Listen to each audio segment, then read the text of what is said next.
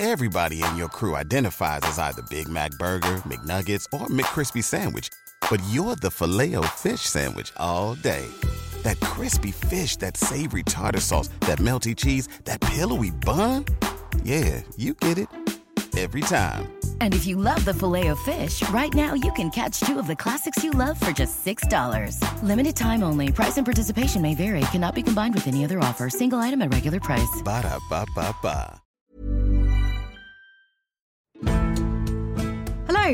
I'm Dr. Cat Jarman, and this is Gone Medieval from History Hit, the podcast dedicated to the Middle Ages. Now, sometimes we might wonder what effects particular events that took place in the past really had in the longer term. We might wonder what a period like the Middle Ages really did for us. Now, hopefully, this podcast will give you lots of great answers to that question. But today, I want to focus on something that affects pretty much everyone listening to this right now, namely the English language. Because English was essentially created and developed in the Middle Ages. And a big reason why it is what it is today is because of the impact of a series of migrants. Now, the wonderful thing is that we can find evidence for who those people were by picking apart the language we speak right now. And if you travel across England, you can find clues to that history in dialects and in place names that you see on road signs. So, to really understand this, I've invited Dr. Ellie Rye to the podcast. Ellie is an associate lecturer in English language and linguistics at the University of York. Her research has focused especially on place names and what they can tell us about things like medieval settlement, land use, and even travel. So, welcome, Ellie, and thanks for joining me today. Hi, Cat. It's lovely to be here.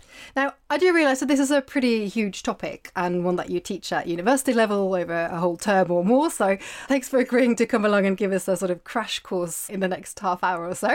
No problem. You're very welcome. So, first of all, so I'm an archaeologist and I work on very physical objects pulled out of the ground. So I wanted to start a little bit with the basics. Can you just explain to us, really, how do we actually study the development and evolution of a language, especially if we haven't always got a, a very representative selection of written sources? Yeah, so that's a good question. So, well, one thing we can do is use all the evidence we have available to us. So, that might mean going back to the earlier stages of the language we have records for. So, if we're talking about English, we've got English recorded in texts in snippets from the 8th century, and we've got much more extensive records from the 9th century and later. But that already takes us over a thousand years back into the history of English. And in fact, we can go back earlier than this in the case of the manuscript evidence and um, the writings in the Latin alphabet, those come in after Christianity. So they come in from more or less a century and later. Um, but we can go a little bit earlier than that. So we can look at things like runic inscriptions, which we've got from the 6th, maybe even from the 5th century. We can do other things too. We can look at things like names that might be recorded in other written traditions. We haven't got, I'm not going to give you an English example here, but we could take the example of names from Britain that are recorded in Roman period sources. So we haven't got many written representations of that language, but we have got some evidence for it in names recorded elsewhere in Latin or Greek documents. But the other thing we can do is what we term in linguistics as reconstruction.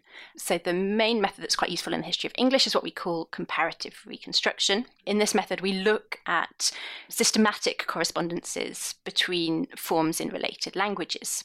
So, if we take an example, we'll take the English word father as an example, we could look at other words in related languages, so related Germanic languages like Icelandic or like German. We have the form Icelandic fadir, we have German Vater. Looking at these, we'd say, okay, there's something in common. They all start with an initial first sound, they've got a final r sound, and then in the middle, there's something which it's a little bit tricky to work out from the modern forms, but it's going to be a t or a d and kind of uh, combining this with our earlier knowledge of these different languages, we can come up with a reconstructed form of Fader. So we can bring together the different available evidence we have for the languages and we compare this cross linguistically and work out what the most likely ancestral form would have been. So it's a bit of a, a, sort of jigsaw puzzle then. So having some of the written sources and some sort of detective work of just pulling apart what we're doing today, essentially. Yeah, absolutely. We've got lots of different sources available to us, and people have been studying this kind of thing for a long period of time as well. So we kind of bring together all the evidence we've got to bear on the question. So let's go on to English then properly and the Middle Ages. So if we go right back to the sort of start of the medieval period, so maybe around about 500s or so, so we've got some Germanic speaking people here. And when people are coming into this country, what sort of languages are they faced with? What do they meet? What would be here at that time? So we know that Germanic speaking migrants turn up before about 500, and there would have been at least a couple of languages they would have encountered across most of Britain. And we have kind of two subgroupings of these languages. We have the languages which we term Brittonic, that's the languages like Welsh and Cornish and Breton. We have another subgrouping which we can term Goidelic. This is languages like Irish, like Scots Gaelic, and like Manx. The most significant in terms of what Germanic speaking migrants come into is going to be the Brittonic group of languages. So, an early form of the language that will ultimately develop into languages like Welsh and Cornish is going to be spoken across most of England, um, lots of Scotland, Wales, Cornwall too.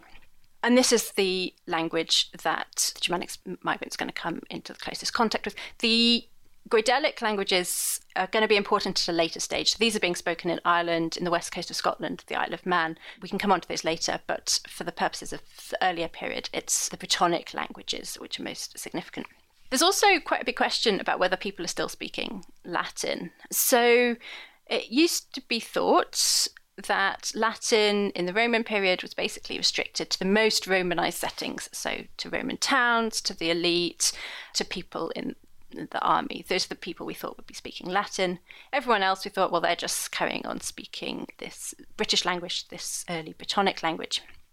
And to some extent, we still think this is true. So, particularly in Western Britain, we think that people pretty much always carried on speaking um, British.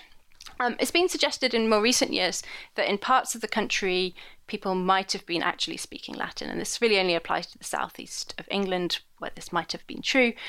And one reason that this is quite interesting is that there are lots of early Latin loanwords in Old English. The problem is that we're not quite sure when they were borrowed. So we know that Germanic speakers came into contact with people speaking Latin at some point, but actually we know they came into contact with them at lots of different times. So we think there were uh, Germanic speaking soldiers in the Roman army. We know there would have been trade and other kinds of contact.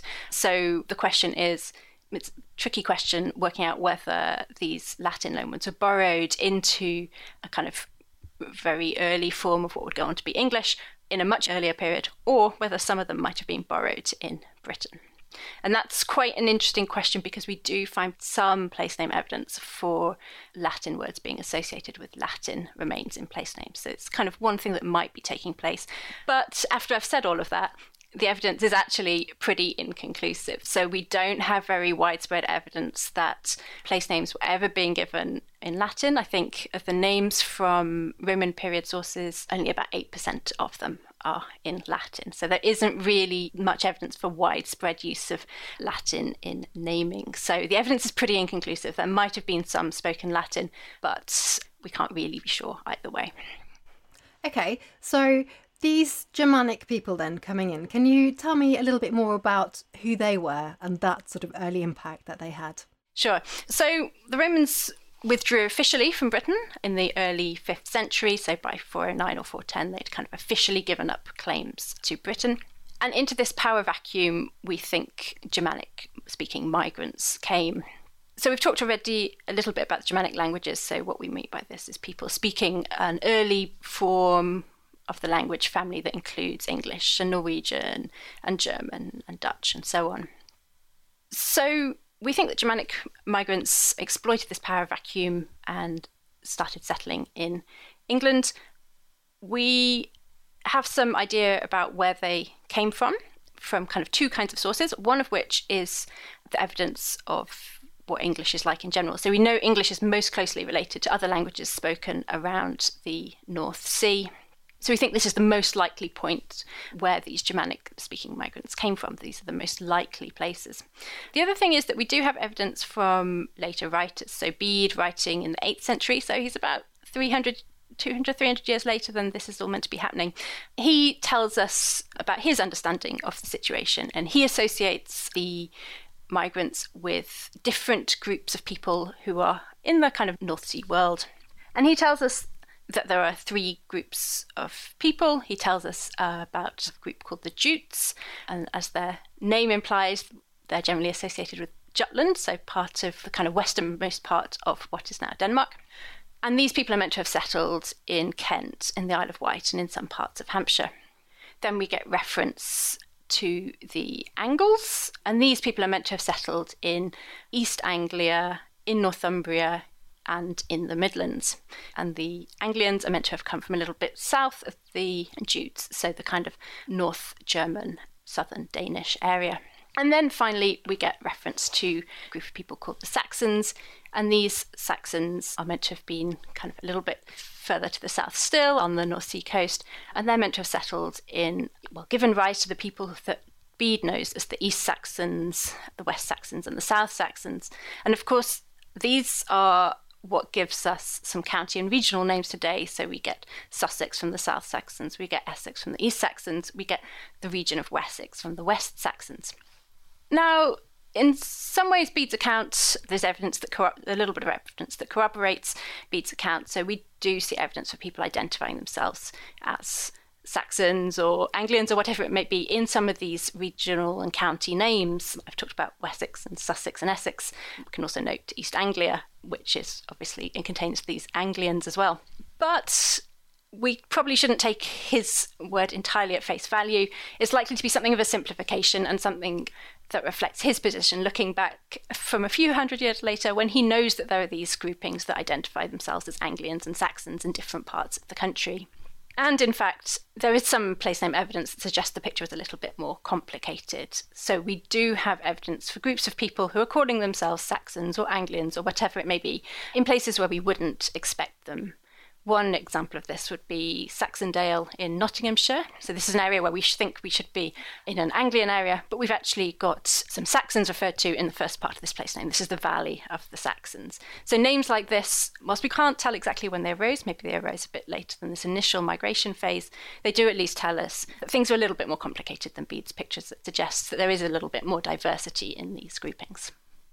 Okay, so we've got some ideas of possibly then where they came from, but is there anything we can say about the nature of those migrations from the language or the way it evolved? Well, maybe not so much about the nature of the initial migrations themselves, but we can say something about the situation that prevails afterwards. So the most obvious point, and one that's worth making, is that we're not actually we're not speaking a language like Welsh today. Cat and I are talking in English. And this kind of switch to speaking English seems to have taken place pretty early. By the time we have reasonable levels of documentation from concerning England, concerning southern Scotland, we've got evidence that a form of English is being spoken in a pretty widespread way. And this is the language that we call Old English. So we can term this language Old English up to about 1100. Of course, people carry on speaking Brittonic languages in the West, particularly, and these still survive for many centuries in Cornwall, survive to this day in Wales. So, in the west of the country, the people carry on speaking Brittonic languages. But elsewhere, there must have been some kind of pressure for people to switch over and start speaking English. Now, it used to be thought that the previous, so the Brittonic speaking inhabitants of England had basically either been killed or caused to flee by Anglo Saxon migration. We don't think this is the situation anymore. There's a lot more evidence for continuity in populations and people gradually adopting aspects of the culture of these Germanic speaking migrants though we can't necessarily directly equate that with language, of course. But whatever happened, there must have been quite a lot of pressure for people to switch over to speaking English. And this probably tells us something about power relations between the groups of people. So if people tend to switch over to speaking the language if, the, if it's advantageous to them. So we think that this might tell us something about the social dynamics of this period.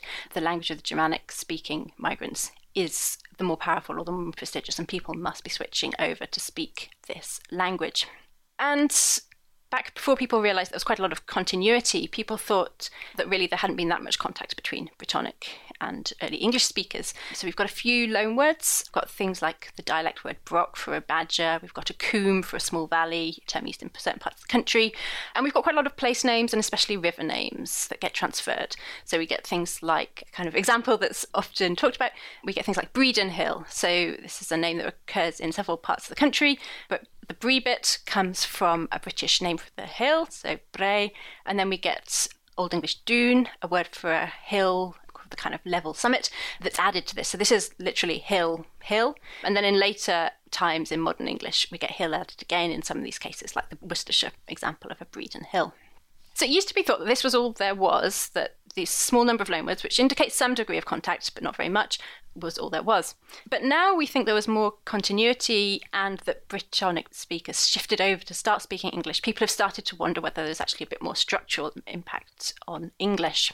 And if the idea behind this is the same kind of thing that happens when you learn a foreign language and maybe you start speaking that language, but your pronunciation's a bit off target, and you maybe use some sounds from another language you speak, not the one you're trying to speak.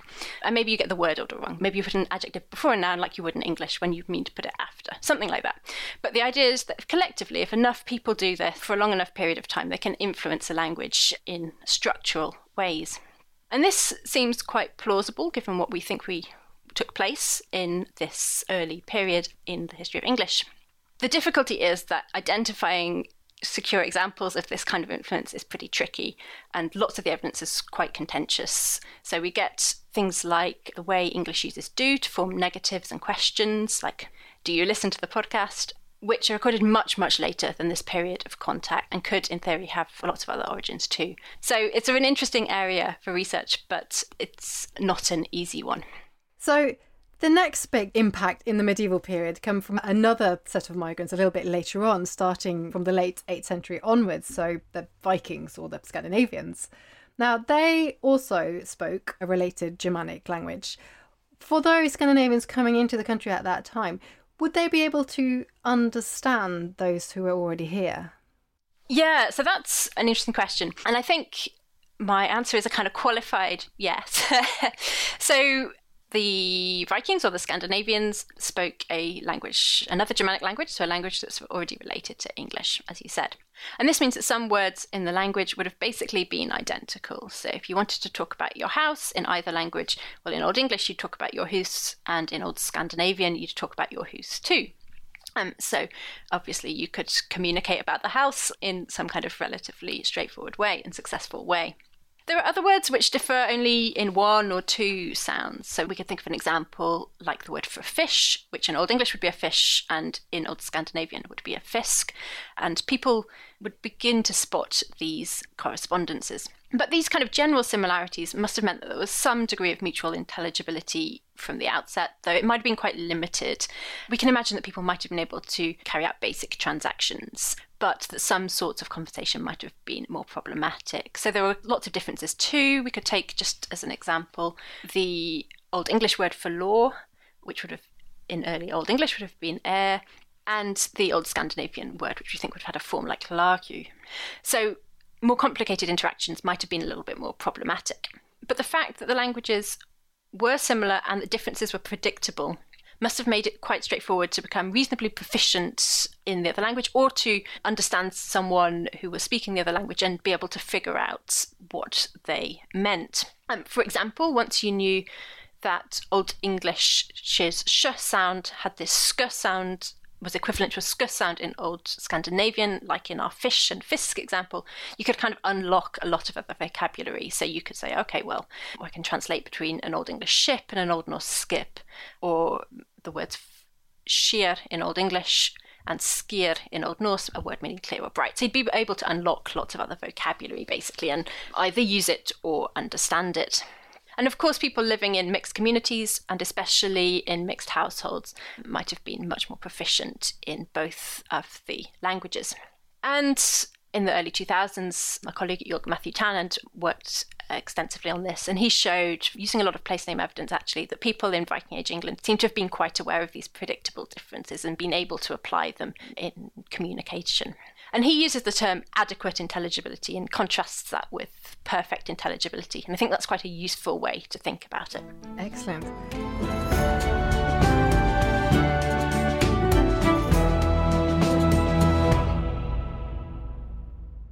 Okay, Tristan, you've got 50 seconds. Go. Right, so Dan's given me a few seconds to sell the Ancients podcast. What is the Ancients, I hear you say? Well, it's like Dan's show, except just ancient history. We've got the groundbreaking new archaeological discoveries. This seems to be the oldest known dated depiction of the animal world, as far as we can tell, anywhere in the world. We've got the big names. It's one of those sort of great things, Pompeii. It's kind of forever rising from the dead and from destruction. We've got the big topics. The man destroys seven legions in a day. No one in history has done that. Subscribe to the Ancients from History Hit wherever you get your podcast from. Oh, and Russell Crowe, if you're listening, we would love to have you on the Ancients. Spread the word, people. Spread the word.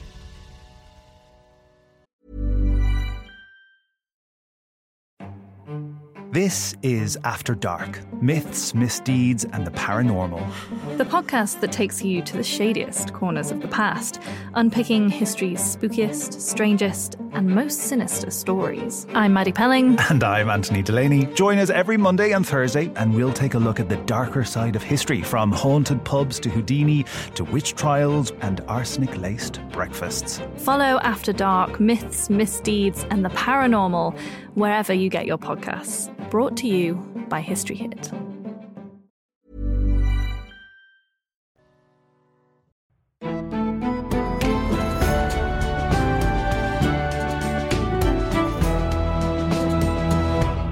So, thinking a bit more about these Scandinavians then that obviously come to settle in large parts of England, what was the actual effect of those people, of the language that they were speaking, on what was to become the later versions of English? Well, quite extensive. So, the most obvious place to start is with the words borrowed into English from Scandinavian, so loan words. And we can divide these into two periods roughly. So, we can talk about those which are recorded in the Old English period, so up to about 1100. And these are quite limited. So we've only got about 100 of these words. And very often they're words that are in some way associated with Scandinavians, their activities, their culture. So we get lots of terms for legal matters. So we can talk about the word law. So our word law is a borrowing from Scandinavian, from this early Scandinavian form, lahu. We've also got terms for things that would be military, like a tapper axe, a particular kind of axe, which is a borrowing from Scandinavian. In the later period, in later records, so later medieval English and indeed later, we see much more extensive evidence for use of Scandinavian vocabulary in English. And it's not just more numerous, so maybe about 1,500 words listed in the Oxford English Dictionary, I think, but it also covers a much wider range of semantic areas. So we get quite basic vocabulary like window and sky and egg, for example. Um, and these are all words that English already had perfectly good words for. So these represent a slightly different kind of borrowing. They can't all be put down to the need for a new word to describe something you weren't describing before. And there are other ways in which English has been affected too. We've borrowed some grammatical forms from Scandinavian, and particularly important are the pronouns they, them, and their, which are borrowed from Scandinavian. And there might be some other effects on th- things. And contact between English and Scandinavian might have also affected other things. It might have hastened, for example, the loss of the extensive system of inflectional endings, so word endings that existed in Old English and which get lost going into the Middle English and later modern English periods. So there's quite a good footprint of the Scandinavian migrations then, essentially, in modern English. Yep, certainly. And so, in terms of, we've, we've touched a little bit on this already, we've mentioned place names and things. Are there ways then that we can try and look at what we know about the Scandinavians and the Vikings coming here and finding out something about where they lived and where they settled? Yeah, absolutely. So I'll come on to place names in a minute, but we can just talk a little bit about dialects to begin with. So once we get quite extensive records of English from the later medieval period and modern English period, we see that the language in certain parts of the country bears more traces of Scandinavian than in others. So, in areas where we know there was Scandinavian settlement, we see really extensive Scandinavian influence on dialects. So, the Northwest and Yorkshire and parts of the East Midlands. And some of this survives today. So, if you might hear someone in the north of England describe a stream as a beck, this is a Scandinavian loanword from Old Scandinavian becker. But you'd be very unlikely to hear someone in the south use that word. So, some of these distinctions still visible today. But place names allow us to track these differences further back in time. So, in general, place names generally began life as descriptions of places that they now name. There are two things that come out of this. One of which is that they can tell us what languages are being used, the other is that they tell us something about the place that they now name. If we're talking about languages, many place names in England are recorded by 1086 in the survey known as Domesday Book. So we've got a lot of evidence for English place names by the end of the 11th century. And by this period, we see an awful lot of Scandinavian place names. And these are particularly found in the areas where we know that Scandinavians were settling from other evidence, from the archaeological and from the historical sources.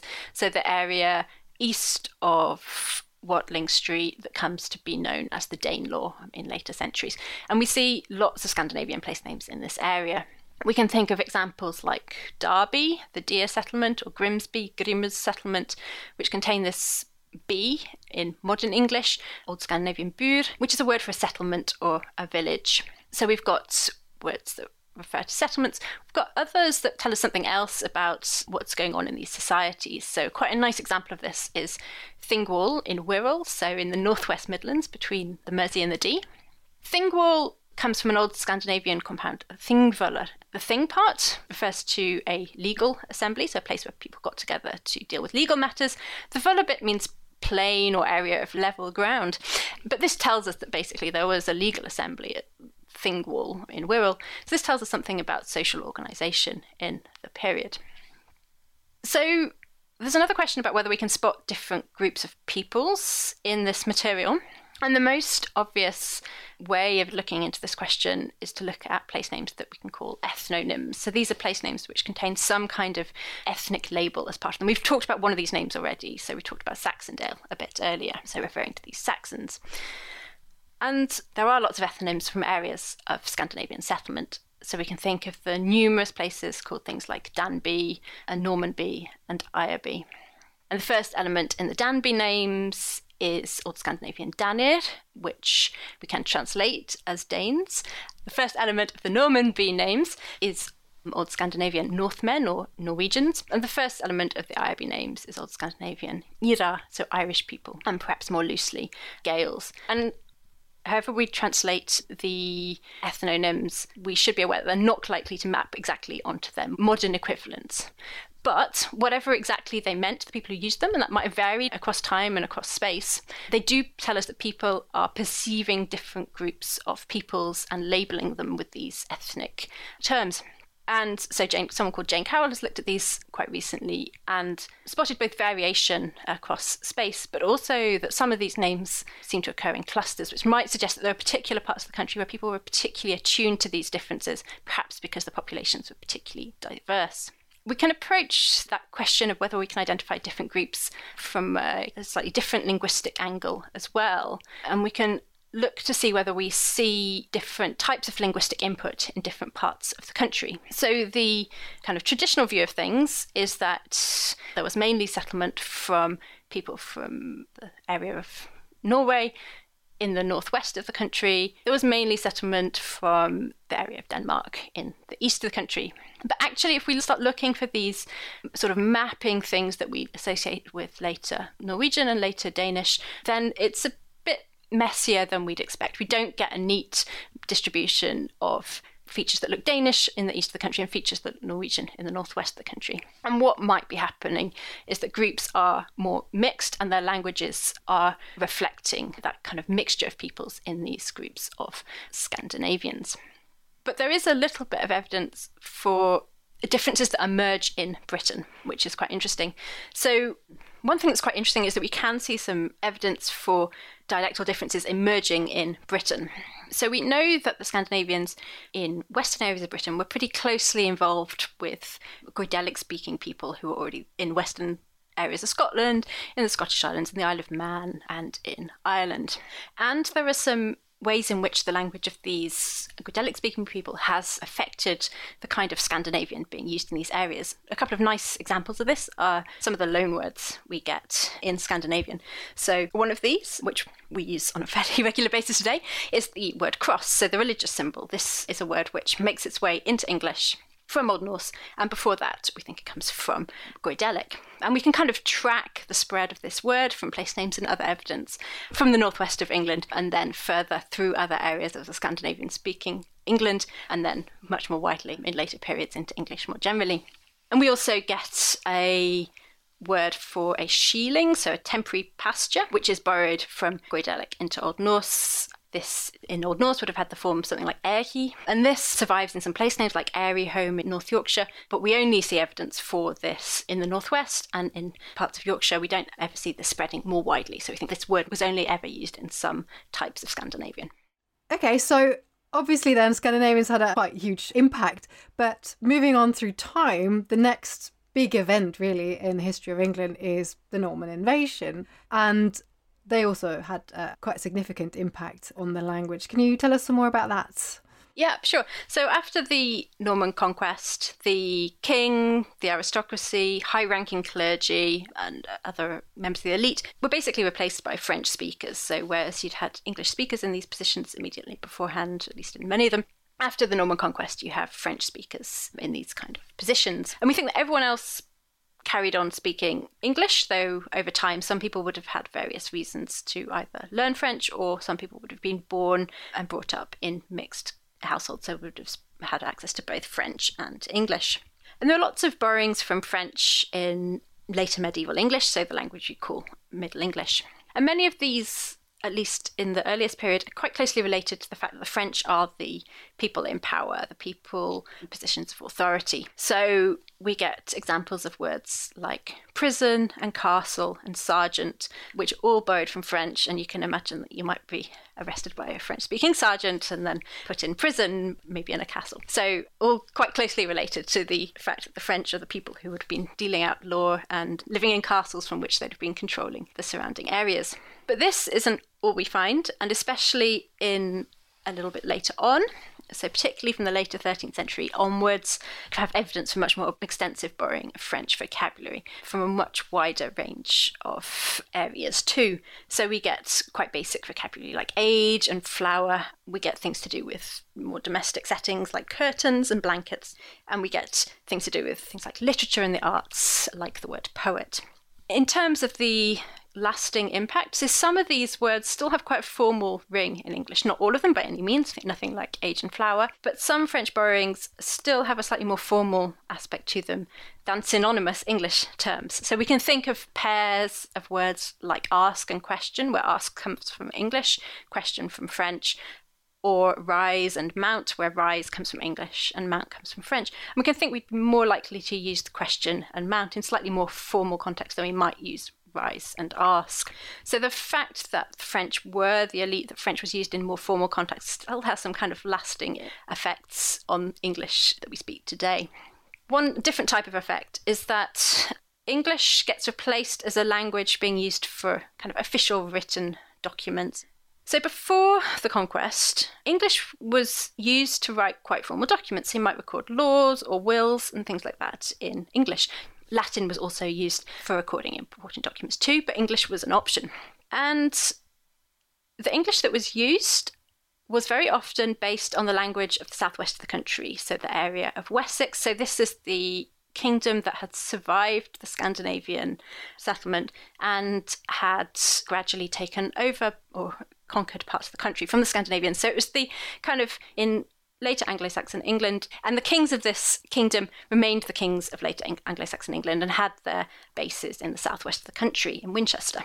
And in later Anglo Saxon England, we can see something beginning to emerge. It's a bit like a standard language. It's based on the language of this part of the country. So people in York might speak quite differently from people in Wessex, but they might be writing a bit as if they came from Wessex. With the Norman conquest, this standard disappears, or this emerging standard disappears entirely and gets replaced by French. So people use Latin and people use French after this period to write down documents like laws and wills and so on. This doesn't last forever, and English does emerge again as a language in which you can do quite formal and official things.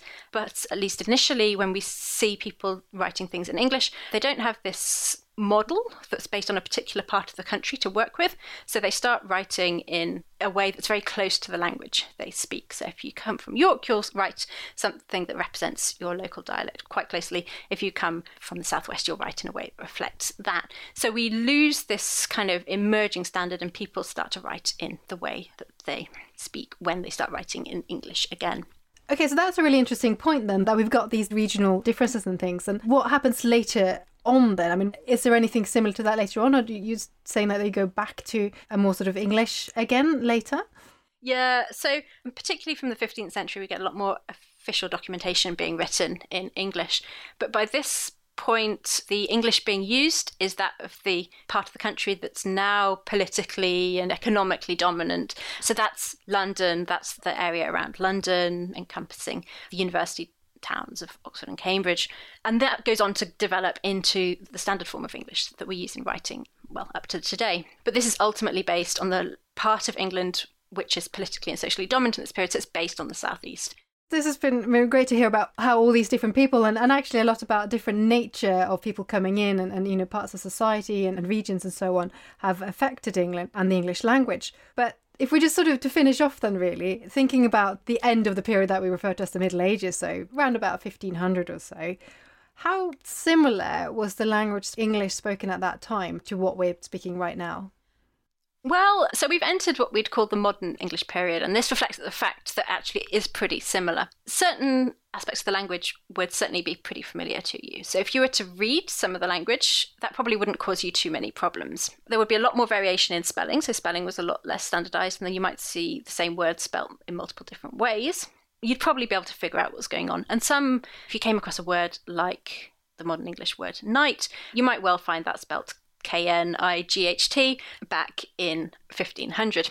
And some of this familiarity reflects the fact that modern English spelling is pretty conservative and it reflects the way English was spoken centuries ago. But this makes reading older texts a little bit easier for us because we're used to some of these spellings. But understanding spoken language might be a bit trickier. There have been some quite significant changes that have affected the vowel system that had kind of started before 1500 but hadn't fully worked their way through. So in Middle English, for example, the word green would have been pronounced grain rather than green or the word dame would have been pronounced dama, not dame. And some of these changes would have begun, but they wouldn't have progressed all the way. So those kind of things might cause you some confusion. And going back to our example of night, to take a different example, we'd still pronounce the k at the beginning at this period, so you might hear something like kniet or knite, which might not be so familiar to you. There would be some differences in pronouns and verb endings. For example, you might hear something like thou sayest rather than you say, using a pronoun thou, which was used to talk to one person and to talk to someone who you're either very familiar with, very close to, or who's a social inferior. If you want to be more formal and more polite, you'd use ye or you. And you might hear a ending on some verbs like he saith, that kind of thing. These features, though, might not be too problematic if you were transported in your time machine back to 1500. So you'll probably be familiar with some of these forms from things like Shakespeare, from certain versions of the Bible, or from poetry, which might still use these more archaic forms. In terms of vocabulary, much of the vocabulary you'd be likely to come across would be pretty familiar, especially for basic concepts.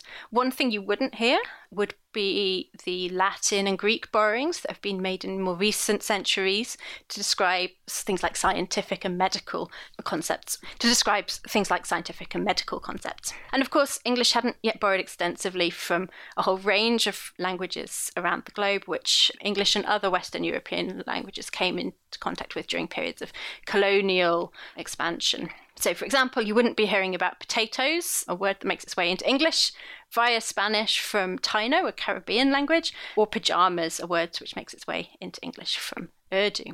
So, there would be quite a few significant differences too. And the other thing, a kind of more general thing that you might notice, is that you might spot more variety in a range of contexts. If you were reading a letter from someone, you might notice that they were writing in a way that reflected their regional dialect. And similarly, if you were listening to lots of people speaking around you, you might notice that people, even amongst the elite, were speaking with their local regional accents. So the notion of a particularly prestigious accent based on the language of the Southeast hadn't yet emerged at this period. Ellie, thank you so much for sharing your brilliant knowledge of the English language with us today. And I hope all the listeners have enjoyed Ellie's insights as much as I did. And if you did enjoy this, do feel free to leave us a review or recommend History Hits Gone Medieval podcast to your friends and family. Thank you for listening. I'm Dr. Cat Jarman, and I will be back with more essential medieval knowledge next week.